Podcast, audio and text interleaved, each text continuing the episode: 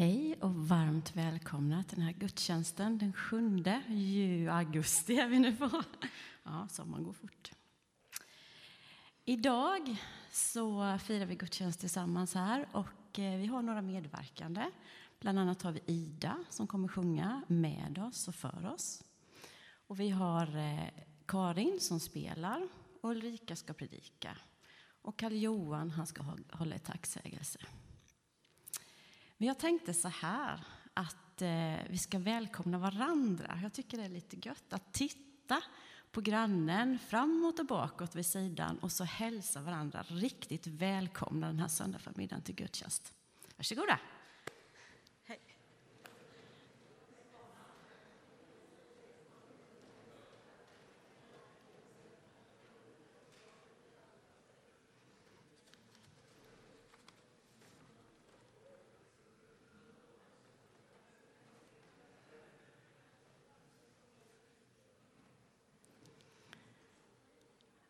Härligt. Eh, jag vill göra lite pålysningar.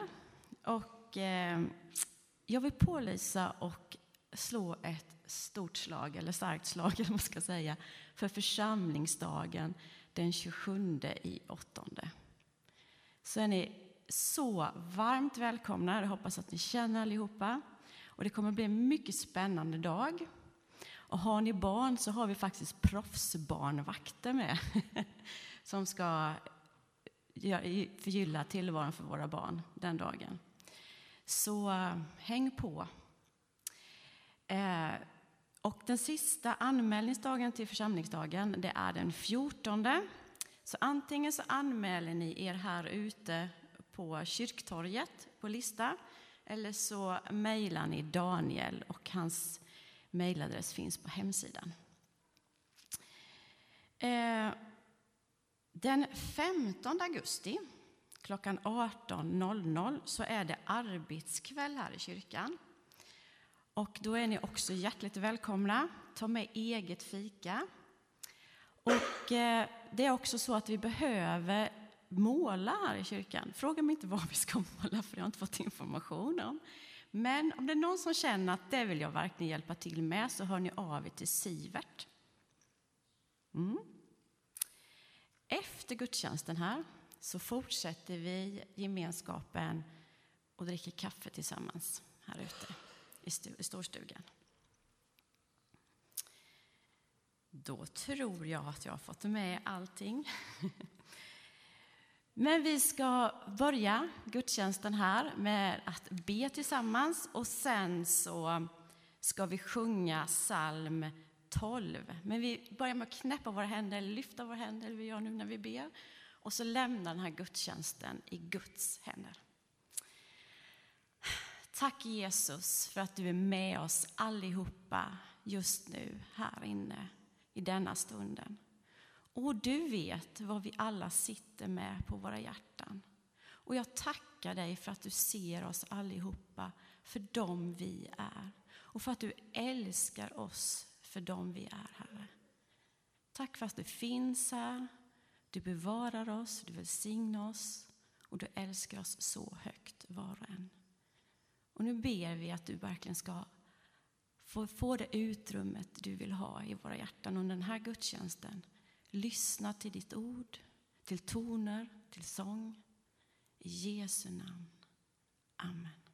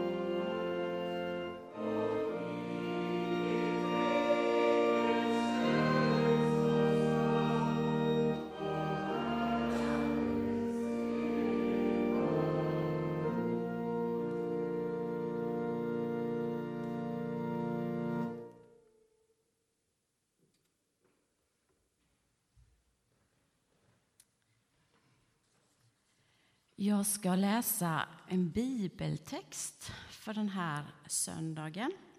Och jag har valt att eh, läsa från Ordspråksboken 7, vers 1 till 3.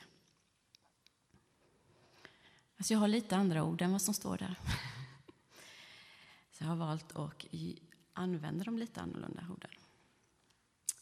Det här är ju en eh, kommunikation mellan eh, far och son.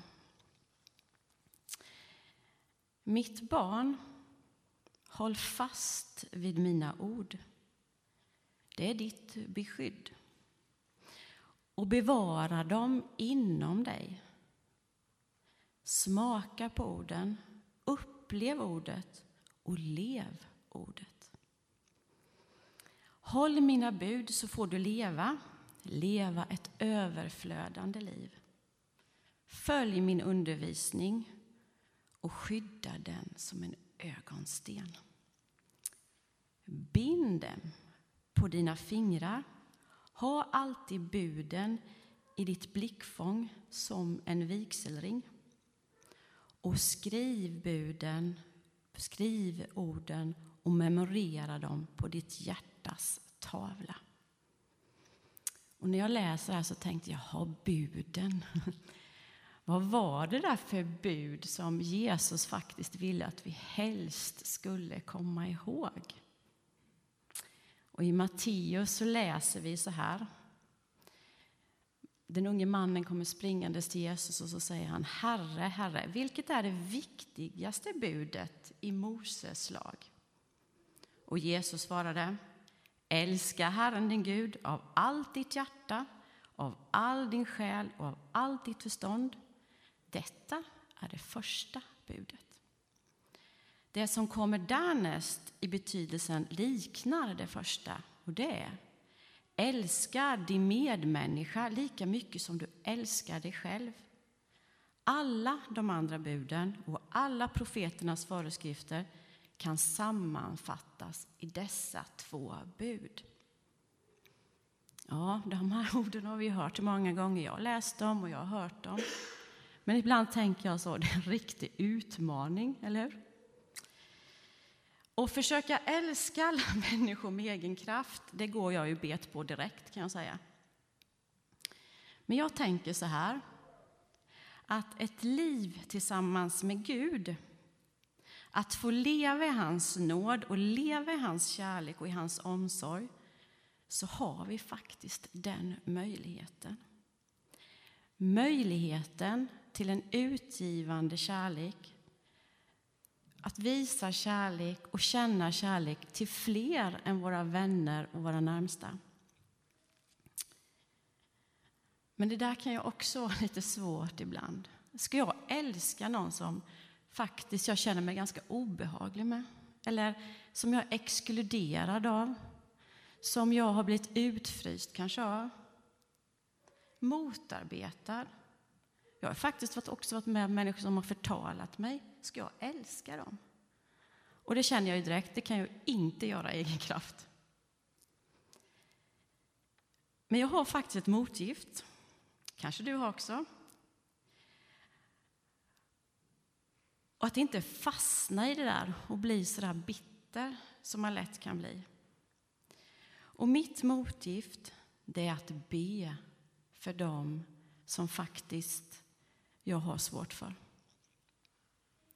Och det kan vara så svårt ibland, nästan helt omöjligt. Men det händer faktiskt något när vi önskar här med vårt hjärta att förlåta människor, att älska människor som vi har lite svårt för. För någonstans så känner man det skulle vara skönt att bara få lyfta av det här. Att verkligen få lära sig att älska den här människan. Det händer någonting. Och de första bönerna, så är min erfarenhet då, den första bönen är ganska tung, den andra med, den tredje med, den fjärde med kanske, den femte och så tvingar man fram det här ordet. Men när jag gör det, när jag gör det, då händer någonting i min gudsrelation. Och det händer som det är lite kärlek som, som börjar gro i hjärtat. Och sen händer det någonting i relationen till den här människan.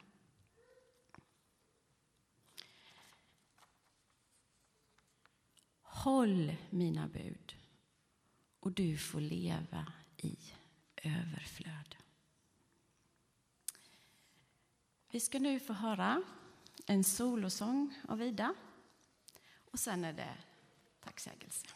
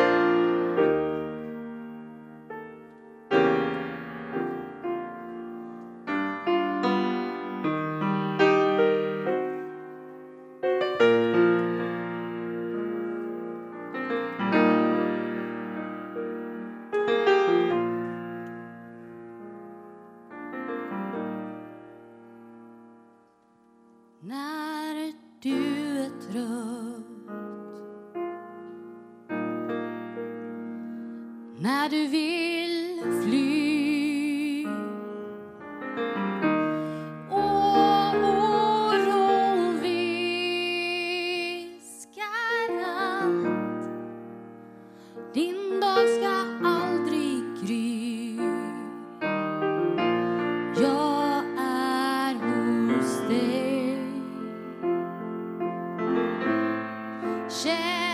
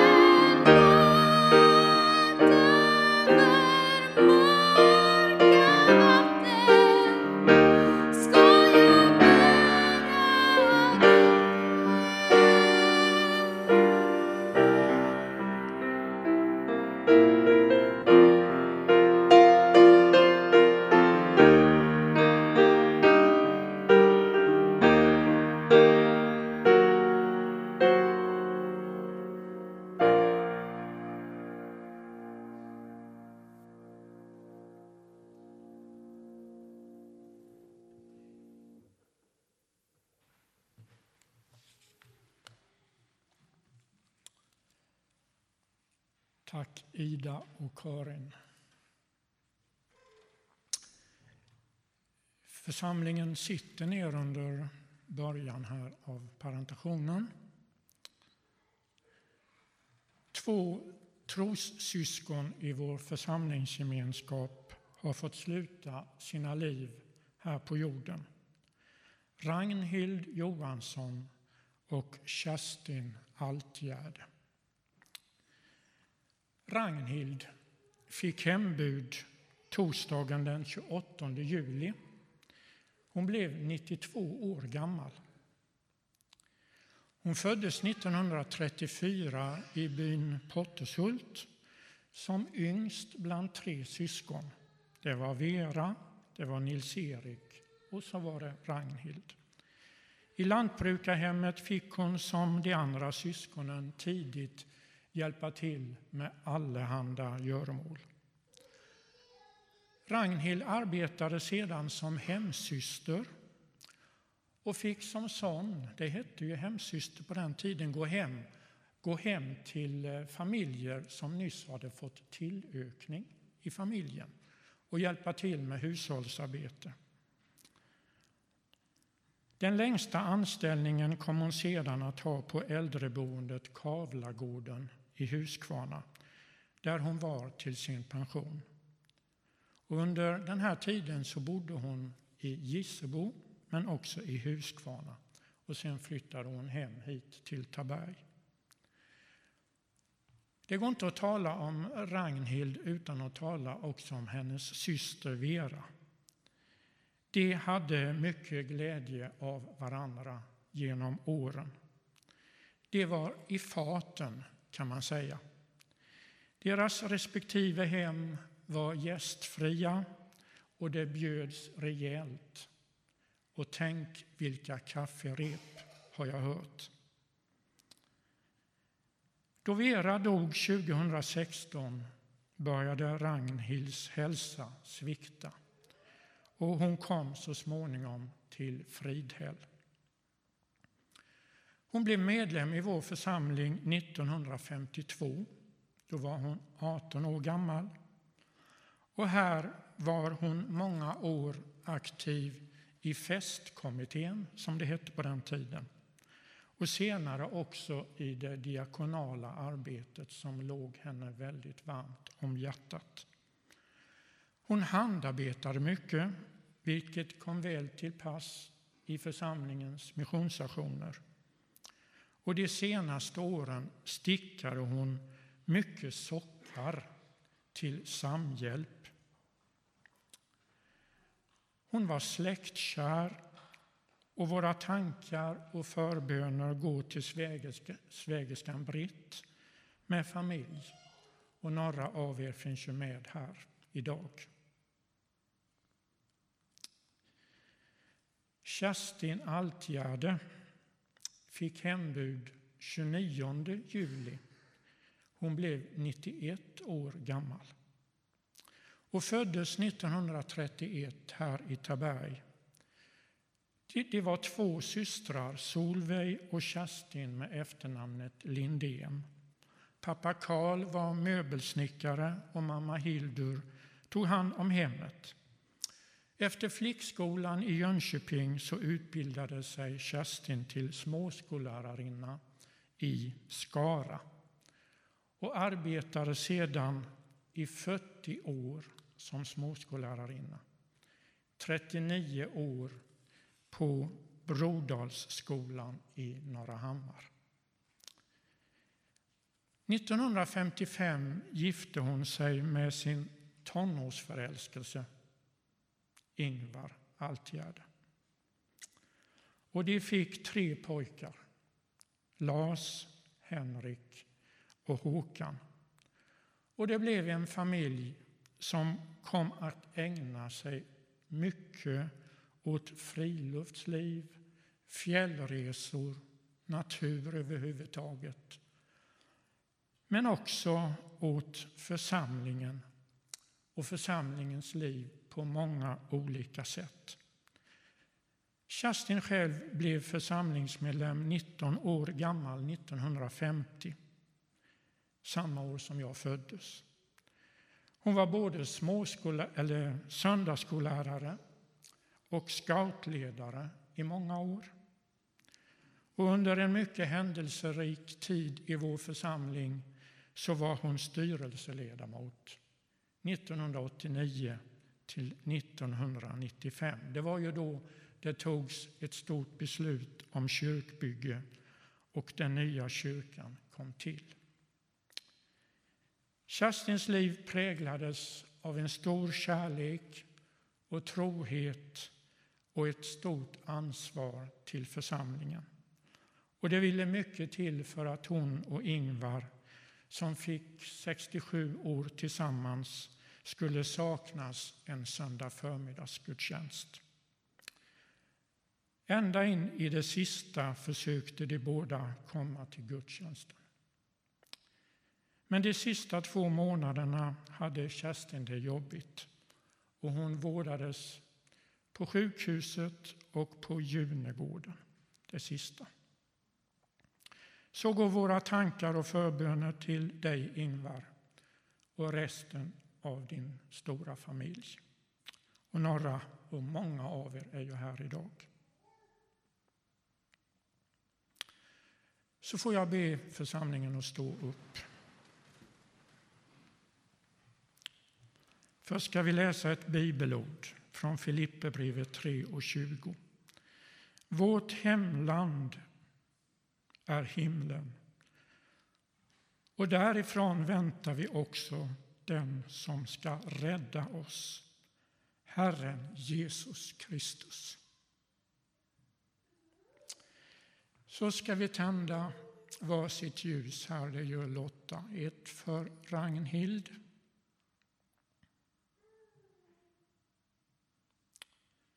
Och ett för Kerstin.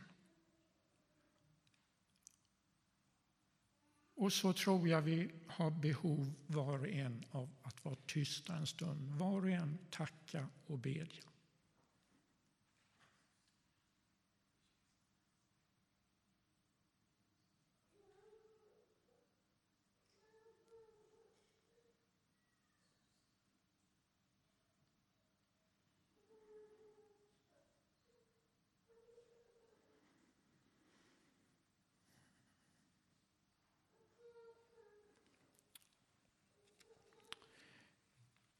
Gud, tack för livet som du gav oss. Tack att din kärlek och ändliga nåd omsluter oss från vår första dag till den sista. Ja, den sträcker sig ju bortom graven in i en underbar framtid. Och nu när Ragnhild och Kerstins liv på denna jord är slut så har vi fått tända ljus och vi ber. Vi ber för nära och kära, släktingar och vänner som sörjer och saknar. Men vi vill också be för oss alla. Påminn oss om att ta vara på livet som du ger oss. Men också om att du vill omsluta oss i din famn också efter döden. Tack Gud för Ragnhild och Kerstin och allt de fick vara i vår gemenskap. Amen. Varsågod och sitt ner. Begravningsgudstjänst för Ragnhild äger rum här i kyrkan fredagen den 2 september klockan 13. Och efter gudstjänsten följer undsättning på Månsarps kyrkogård i kretsen av de närmaste. Och begravningsgudstjänst för Kerstin Altgärde blir torsdagen den 18 augusti klockan 12 här i kyrkan och efter gravsättning på Månsarps kyrkogård inbjudes till minnesstund och anmälan till denna är senast den 15 denna månad. Oändlig nåd får vi lyssna till nu. Varsågod.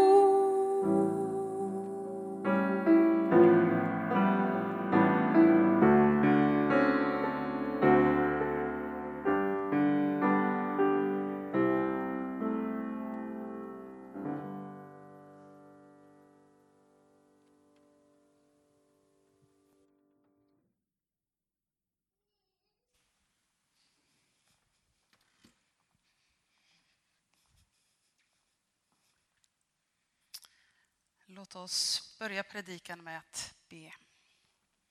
Ja, Herre, jag ber att du ska öppna våra ögon så att vi kan se dig.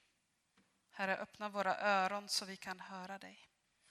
Herre, öppna våra hjärtan för, för det budskap som du vill ge var och en till oss idag i den här gudstjänsten. Vare sig det är via predikan eller något annat som vi ska ta emot av dig idag.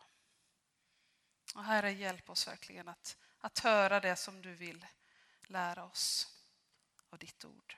Så ber vi i Jesu Kristi namn. Amen.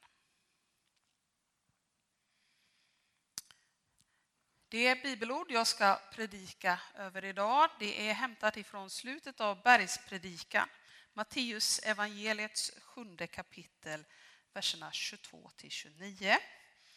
Vill du följa med i texten och inte har en bibel med dig så finns den även på sidan 1633 i psalmboken. Och det är Jesus som säger så här.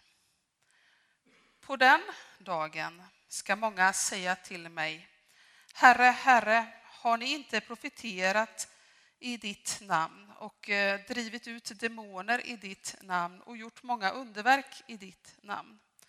Då ska jag säga dem som, som det är.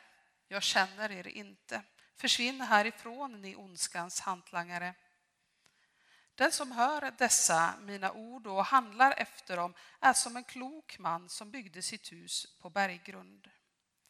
Regnet öste ner, floden kom, vindarna blåste och kastade sig mot huset, men det rasade inte eftersom det var byggt på berggrund.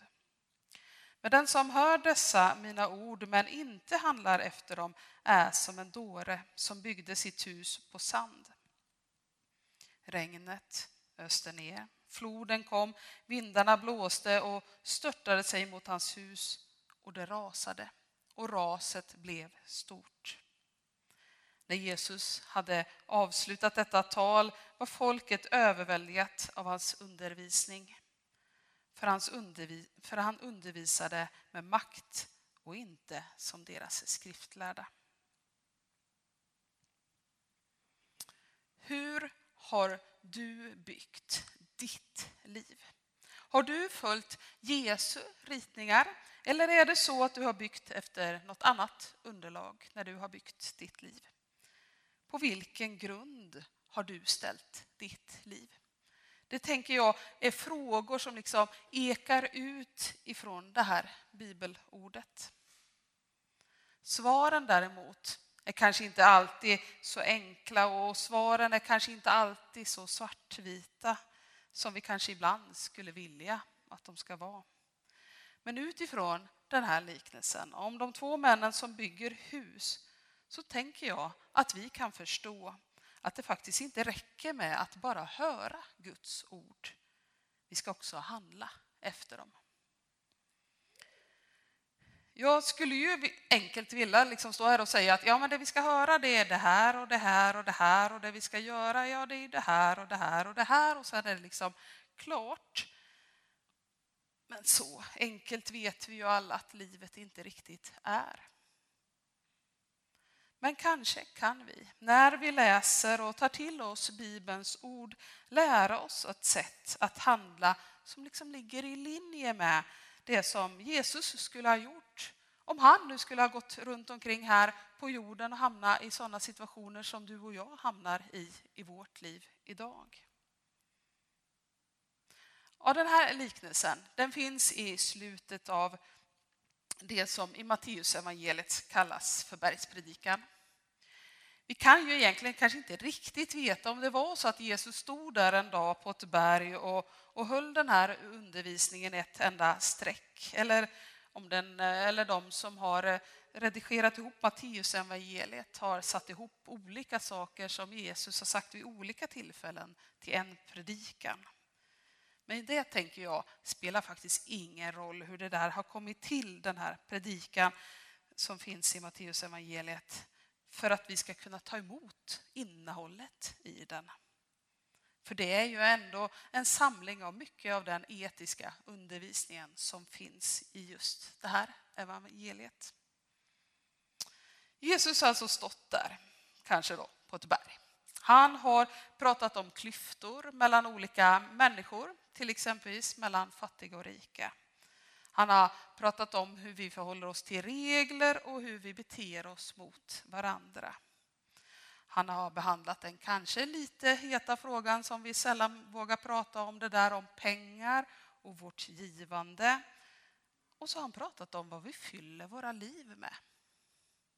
Han har tangerat områden om bekräftelsebehov och, och han har lärt oss att be. Han har kanske stickit ut hakan lite grann och pratat om det där som eh, vi var inne på här i inledningen av Lotta. Det där om att älska de där som vi har rätt svårt för. Och så har han gett oss råd. Gett oss som oroar oss för framtiden goda råd att ta till oss. Han har pratat om våld. Han har pratat om relationer i äktenskapet. Kanske särskilt när det inte riktigt blir som man har tänkt sig. Och så har han gett oss råd hur vi ska tänka om det är så att eh, någon med felaktiga motiv kommer med andliga budskap. Han har plockat ner den på jorden som tänker att den är mycket bättre än någon annan. Ja, Jesus har gett oss så mycket kloka ord i den där predikan. Ord som definitivt även vi kan hitta många lärdomar ifrån, även idag. En undervisning som handlar mycket om hur vi ska förhålla oss till Gud, till våra medmänniskor och till världsliga ting. Och så kommer vi då fram till liknelsen om huset på berggrunden och huset på sanden som avslutar hela bergspredikan. Och om man då tänker att när Jesus säger att det där som vi ska höra att det är undervisningen i bergspredikan han åsyftar, då tror jag att du tänker rätt. För det, det, det är så i alla fall jag tänker, att det är det som uppmuntrar till, den, till de här männen att, att höra också handla efter. Det är det som åsyftas. Det där som den kloke mannen valde att göra. För i den här liknelsen så ställs ju alltså två män agerande emot varandra. Den ene gör rätt. Den andra gör fel. Den ene bygger på berggrund. Det är en bra grej enligt det här bibelordet. Och den andra bygger på sanden. Det är kanske helt okej okay ibland, liksom, men, men, när det där värsta ovädret kommer, som det också står om, och som vi i den där, kanske även för er kända barnsången, så kan det ju liksom vara att det verkar okej, okay, men ändå så ångrar man sig. Liksom. Och då rasar det. Och raset, det blir stort, står det. Det kan ju kännas som att Matteus här, han bygger upp en, en, en svartvit kontrast med, mellan de här valen att bygga på berggrunden och bygga på sand. Jag känner ju inte er så väl än så länge, det får vi jobba på. Jag vet inte om det finns någon byggnadsingenjör här, men jag tänker att vi, vi kanske alla har koll på att, att det går ju faktiskt ganska bra att bygga både på berg och sand idag. Och, och det gick nog ganska bra på den tiden också. Men eh, liknelser i Bibeln brukar ju vara ganska svartvita. Och det är väl för att måla upp den där kontrasten och göra budskapet extra tydligt. Men vi, vi har nog kanske lärt oss att livet är lite mer gråskala än vad ibland Bibeln målar upp. För det finns inte alltid ett alternativ som är rätt och ett som är fel. Vi kanske mer ställs inför saker som är lite mer rätt och lite mindre rätt. Samtidigt så tänker jag att i alla val vi gör i livet, och, och sådana gör vi ju hela tiden i, i mer eller mindre stora, så finns det ju de som är lite mer bra. De som är lite mindre bra, eller kanske till och med är dåliga val. De vill vi ju helst inte göra då, men det kan ju hända det med. Men om du och jag bygger våra liv på Guds ord, vi bygger det på Jesu etiska undervisning om hur vi ska förhålla oss till Gud och våra medmänniskor, ja, men då är det ju ändå en ganska bra ritning att följa. Men eh, det är ju ännu bättre om grunden är bergfast. Alltså om vi inte bara hör utan också vi handlar efter det som vi lär oss i Bibeln. För jag tänker att Jesus är ganska tydlig här med att det finns en skillnad mellan att höra och höra och göra. Syftet med valet av plats för den där grundläggningen är ju egentligen kanske inte själva byggandet i sig. Bägge männen lyckas ju bygga ett hus, låter det ju som i den här liknelsen. Bägge kanske till och med följer samma ritning. För bägge männen i liknelsen har ju, representerar ju sådana personer som har hört den här undervisningen i bergspredikan. De har hört Jesus stå där på berget och predika. Så de var där enligt liknelsen. De har hört vad han har sagt. Men det finns alltså en grundläggande skillnad mellan de två männen i liknelsen och deras byggnationer. Ja, man skulle väl säga att den är grundläggande i dubbel bemärkelse. Skillnaden handlar om hur väl det där bygget håller när det börjar blåsa. Jag vet inte hur ditt liv ser ut här och nu eller hur det har varit fram till dagens datum. Jag vet ju av innehållet i, i gudstjänsten att några av er nyligen har drabbats av sorg. Jag tänker att många av oss har eller kommer att få uppleva när det blåser till omkring oss. Någon av er är kanske uppe i en sån situation just nu. Det kan vara saker som kommer om och om igen som liksom vågor som piskar in emot oss. Det, var, det kan vara stunder när det blir värsta kaoset i livet som en orkan som drar fram och tar med sig allt. Vänder upp och ner på allt.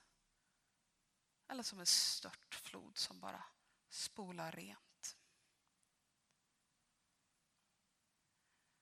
Men när du och jag lever ett liv som innebär att vi praktiserar Guds ord när Guds ord blir levande i våra liv, det är då skillnaden märks, enligt den här liknelsen.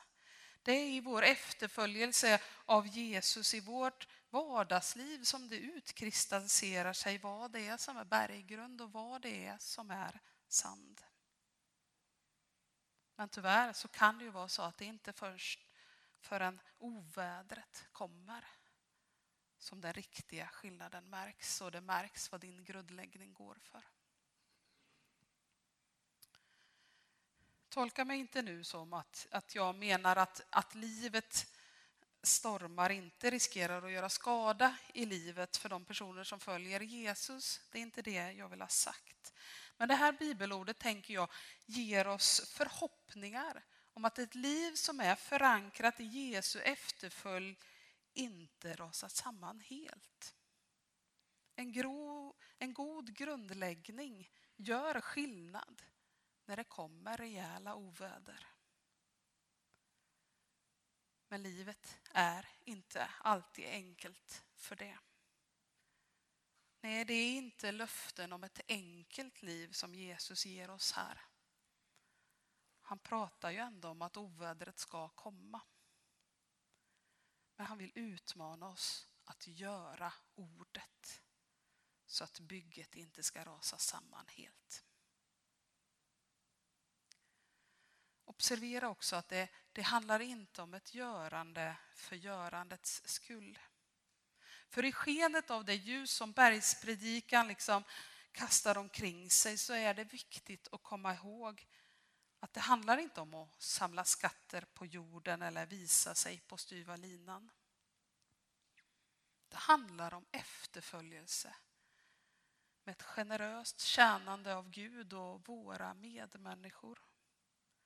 Om att söka Guds rike och hans rättfärdighet.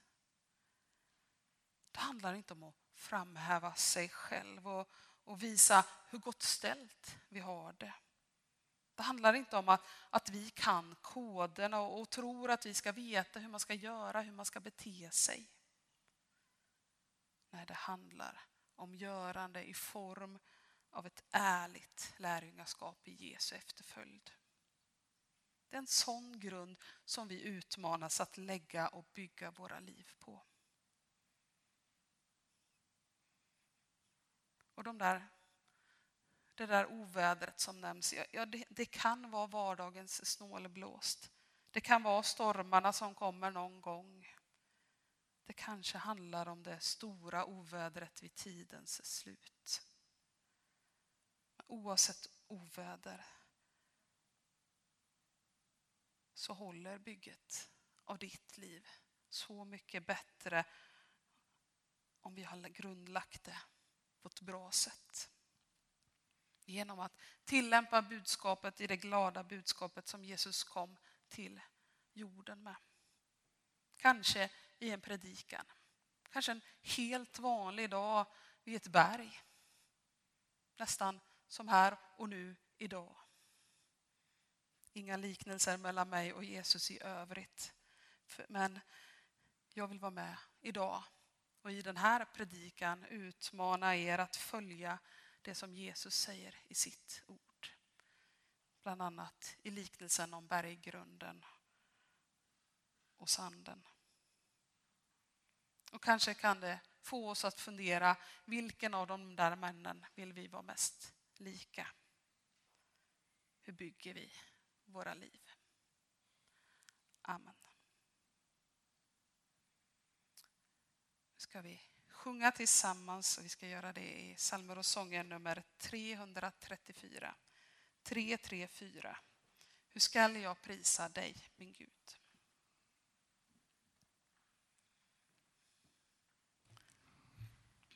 Jag ska bara på upplysa att det går bra att lämna en kollekt här genom Swish.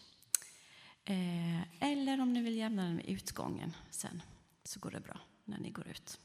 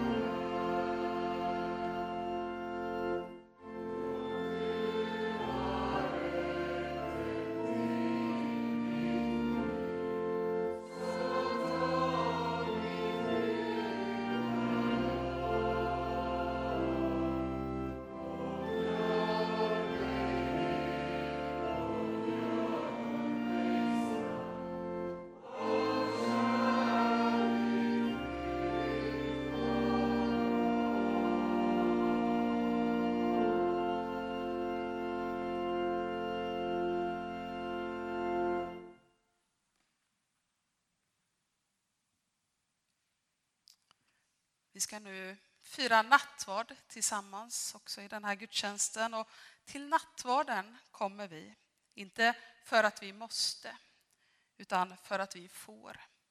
Inte för att vi är felfria, utan för att vi är älskade. Inte för att vi är färdiga, utan för att vi söker. Vi kommer för att vi behöver gemenskap med varandra och med Gud. Och Jesus Kristus är mitt i bland oss och han bjuder oss på nytt till den heliga nattvarden. Och I den här måltiden som vi ska få ta del av så ger han sig själv till oss. Till nattvarden är alla välkomna som vill söka sig närmare Jesus. Ja, vi, vi får komma hit med, med våra sprickor i fasaden eller med olika grundläggningar i livet. Vi får komma med det som vi vill att han ska bära åt oss. Det som han vill befria oss ifrån. Vi får komma med det vi, vi hoppas på, det vi längtar efter men också det som vi ångrar att vi har gjort och sagt. Ja, låt oss be tyst var och en och, och dela allt med Gud och be om förlåtelse.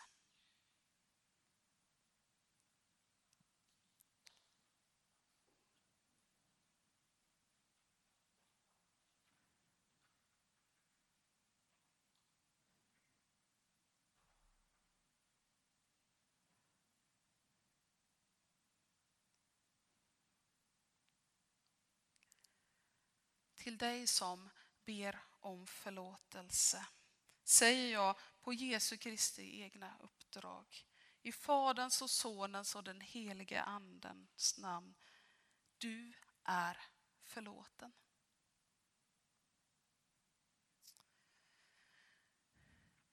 Utdelandet går till så att ni kommer mittgången fram och så kommer det finnas en station här med, med bröd och vin. Vi fortsätter här ett tag med att ha oblaterna utlagda lite glest och, och de här särkalkarna. När ni har tagit emot gåvorna så väljer ni en sidogång och tar er tillbaka till er plats eller så går ni till förbönsplatsen som är öppen och tillgänglig. Under utdelandet så kommer Karin och Ida leda oss i några sånger och texterna till de sångerna kommer komma upp på väggen. Men en av dem står också i psalmboken och det är nummer 825. I samband med utdelandet så är alltså förbönsplatsen öppen.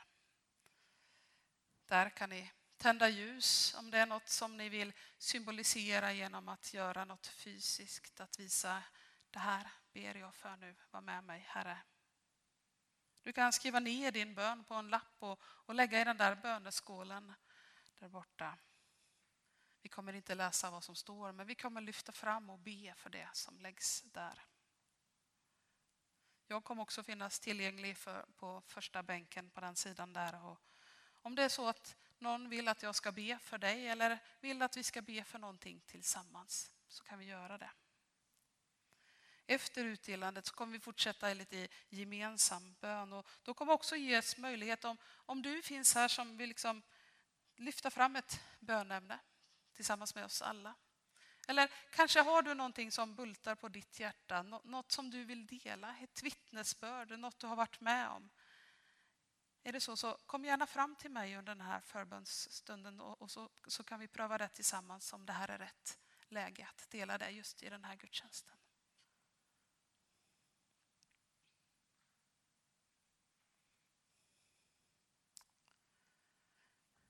Den natten då Herren Jesus blev förrådd tog han ett bröd, tackade Gud, bröt det och sa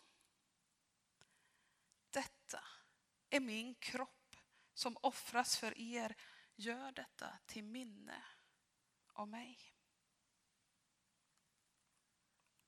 Likaså tog han bägaren efter måltiden och sa denna bägare är det nya förbundet genom mitt blod. var gång ni dricker av den. Gör det till minne av mig. Och stäm gärna in tillsammans med mig i texten som kommer här att detta är trons mysterium. Kristus har dött. Kristus är uppstånden. Kristus kommer i härlighet. Och Herre, sänd din ande in i våra hjärtan för att tända en levande tro hos oss. Sänd din ande över oss och över dessa gåvor av bröd och vin som vi här tar emot. När vi tar emot vår frälsare Herre Jesus Kristus. Låt honom visa oss hur vi ska leva i kärlek med varandra. Ja, vi vill tillhöra dig från evighet till evighet. Amen. Och så ber vi tillsammans allihopa den bön som hela den världsvida kyrkan ber tillsammans. Den bön som Jesus själv har lärt oss. Det som bland annat står i bergspredikan. Vi ber. Vår Fader, du som är i himlen. Låt ditt namn bli helgat. Låt ditt rike komma. Låt din vilja ske på jorden så som i himlen. Ge oss idag det bröd vi behöver och förlåt oss våra skulder liksom vi har förlåtit dem som står i skuld till oss. Och utsätt oss inte för prövning utan rädda oss från det onda. Ditt är riket, din är makten och äran i evighet. Amen. Och i gemenskap i Herren Jesus Kristus så hälsar vi varandra nåd och frid till er alla. Och har ni någon i närheten eller vinka till någon på avstånd så får ni gärna önska varandra frid också där ni sitter i bänkarna.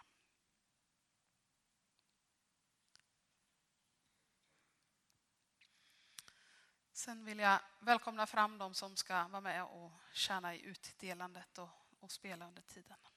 Så ska de först ta emot gåvorna innan vi öppnar upp för oss alla.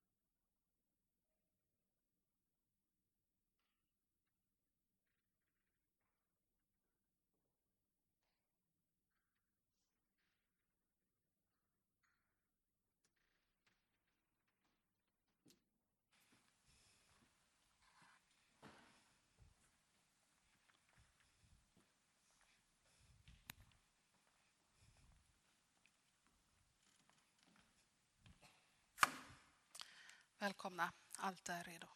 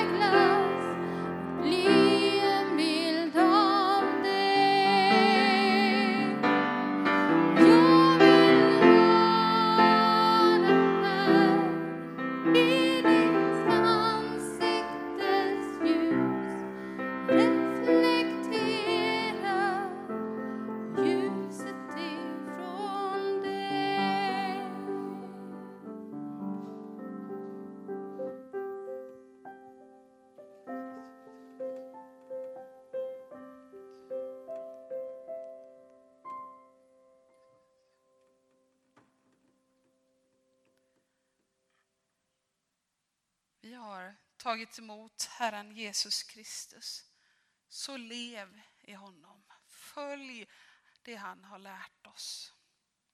Tjäna honom med glädje. Han ska bevara oss till evigt liv.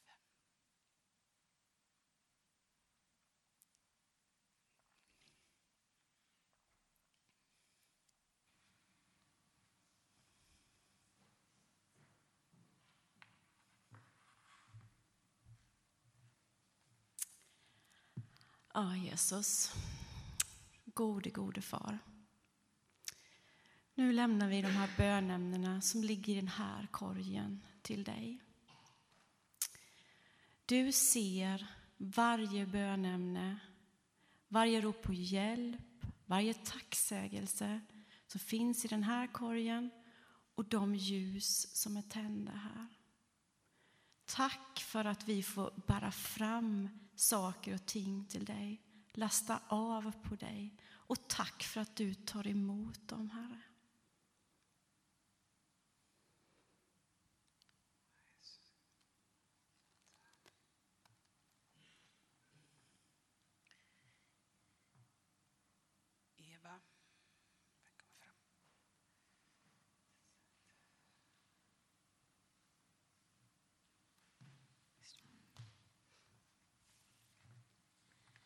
Ja, under den här stunden vill vi också innefatta familjen Hermansson. Och jag ska berätta lite om vad som har hänt för dem ute i Ecuador.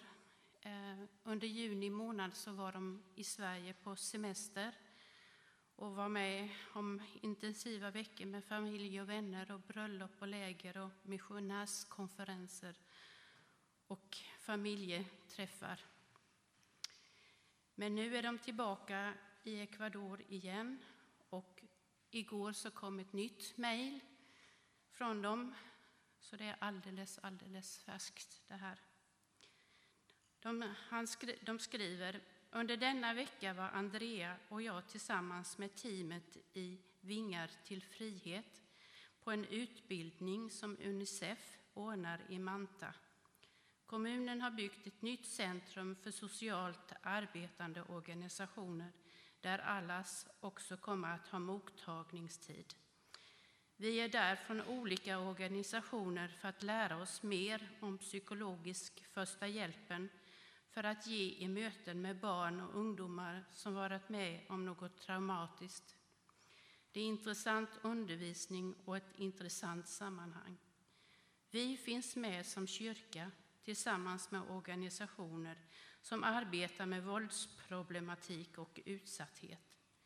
Flera av dem som arbetar med alla de flyktingar som kommer från Venezuela och alla de fruktansvärda konsekvenser som finns i fråga om utnyttjande och övergrepp och prostitution. Som kyrka är vi på rätt plats. Det är här vi ska finnas som del i att arbeta för förändring. Och förändringen behövs. Ecuador har de senaste två åren lidit av ett krig mellan de olika gängen med stöd från utländska karteller där allt handlar om att kontrollera drogmarknaden. Skjutningar har blivit vardag. Jag har tidigare skrivit om det osäkra kvarter som ligger nedanför den gata vi bor på.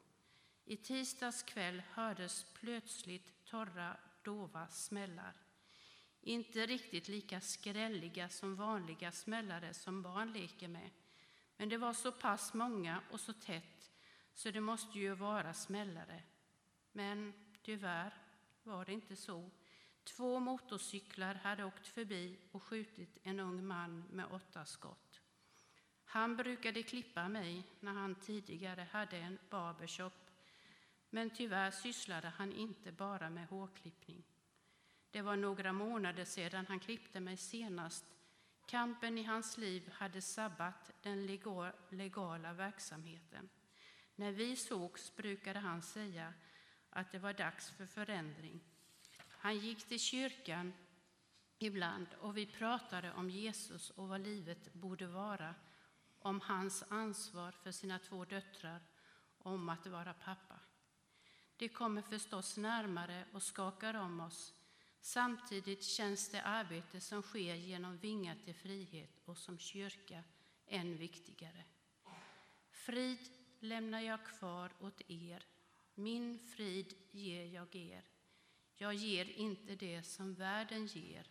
Känn ingen oro och tappa inte modet. Från Johannes 14 och 27.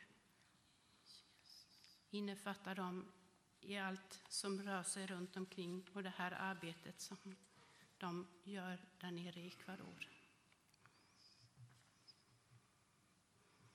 Ja, Herre, vi, vi ber för familjen Hermansson. Vi ber för missionen i Ecuador. Vi ber för alla de människor som, som de får möjlighet att möta i sin kyrka. Herre, vi ber att du ska förbarma dig över situationen som, som vi har fått ta del av här, som beskrivs. Herre, vi, vi ber att mer människor ska få lära sig att, att det är kärlek som är det viktigaste. Att vi ska till och med älska våra fiender. Herre Jesus Kristus, vi ber att du ska öppna upp vägen för evangeliet ännu mer.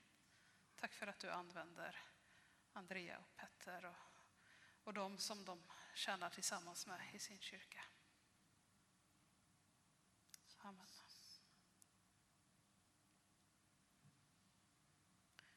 Vi ska också be för tonårslägret som börjar imorgon. Men innan jag gör det, är det någon mer som, som vill dela något bönämne eller så? Jag fick in ett bönämne precis nyss. En eh, kvinna, medelåldern, som har fått cancer, har fått reda på det. Nu i sommar. Hon vill ha förbön. Så vi kan ta med henne i bönerna. Herre Jesus, tack för att vi får komma till dig med allt det som ligger på våra hjärtan. Tack för att vi får bära upp människor i vår närhet inför dig. Herre, nu, nu, nu ser du och vet situationen kring den här kvinnan som, som Lotta nämnde. Herre Jesus Kristus, vi ber att du ska komma och gripa in i, i hennes liv. Vi ber också att du ska, ska använda människor som finns runt omkring i hennes närhet att, att finnas där, kunna visa omsorg och att stå fast vid hennes sida även i den svåra tiden. Herre Jesus Kristus, jag ber också att du ska vara med sjukvården som kommer möta den här kvinnan.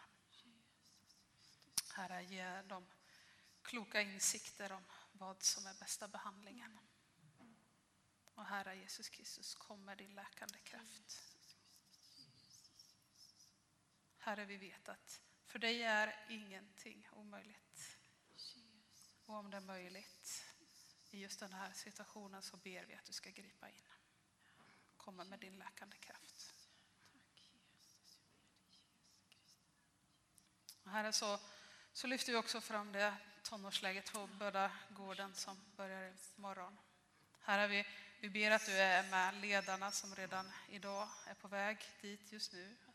Du är med Karl och Frida och Max som är, är på väg dit och alla de andra ledarna. Vi ber att du ska vara med dem i de sista förberedelserna. Och så vet du att vi åker ett helt gäng här med bussen imorgon och jag och Kenneth åker med med den också. Herre Jesus Kristus, vi ber om att du ska möta ungdomarna personligt under den kommande veckan. Herre, vi ber att de ska få upplevelser av dig. Också goda upplevelser tillsammans och härliga minnen för livet. Men vi ber särskilt att de ska få, få drabbas av mötet med dig. Att, att de ska få lära känna dig ännu mera. Att de ska få svar på frågor de bär på. Att de ska växa i kärlek och tro på dig. Herre Jesus Kristus, vi ber att du omsluter det här lägret, att du håller coronavirus och annat borta och att du, du är med och beskyddar. Att du är med och bereder väg för, för saker som ännu kanske inte är färdigplanerade utan att saker ska falla på rätt plats rent praktiskt. Ja, Herre Jesus Kristus, vi ber att du, du ska använda det här lägret för att vara med och, och göra lärjungar stärka i efterföljelsen av dig. Så ber vi Jesu Kristi namn. Och herre, så, så vill jag också be för det som jag pratade lite om i predikan, om de där ovädren som kommer i våra liv. Herre Jesus Kristus, jag ber att du ska, ska hjälpa oss att, bygga den där grunden stabilt så att, så att när ovädren kommer så, så märker vi att vi har någonting som, som vi sitter fast i. Och Herre Jesus Kristus, tack för, för alla de människor som genom åren jag har hört dela berättelser av att när det är som allra värst, då, då vet man i alla fall att vi kan vila i din hand. Och Herre Jesus, tack för den vissheten att när vi, när vi går tillsammans med dig så, så finns du där hela tiden, även mitt i stormarna. Och Herre, vi ber också för dem som kanske just nu är i, en, i ett större eller mindre oväder. Herre Jesus Kristus, jag ber att du ska omsluta dem och känna dem, att de ska känna sig burna i den här stunden. Herre, tack för att vi får be till dig. Tack för att vi får komma till dig. Tack för att vi får vara dina barn. Det ber vi i Jesu Kristi namn. Amen.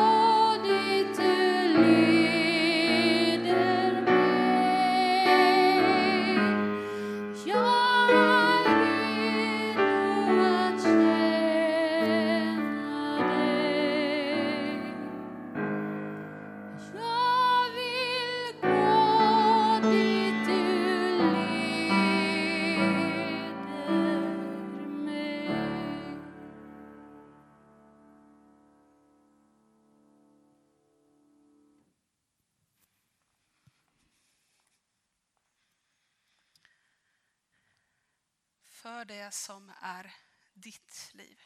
För den grund du håller på att bygga.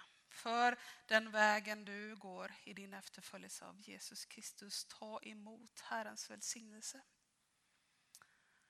Herren välsignar dig och beskyddar dig. Herren låter sitt ansikte lysa mot dig och visa dig nåd. Herren vänder sitt ansikte till dig och ger dig av sin fred och sin frid. I Faderns och Sonens och den helige Andes namn. Amen. Tack för att ni kom hit och att vi fick fira gudstjänst och nattvard tillsammans. Och nu fortsätter vi gemenskapen kring fikaborden för den som har möjlighet att stanna.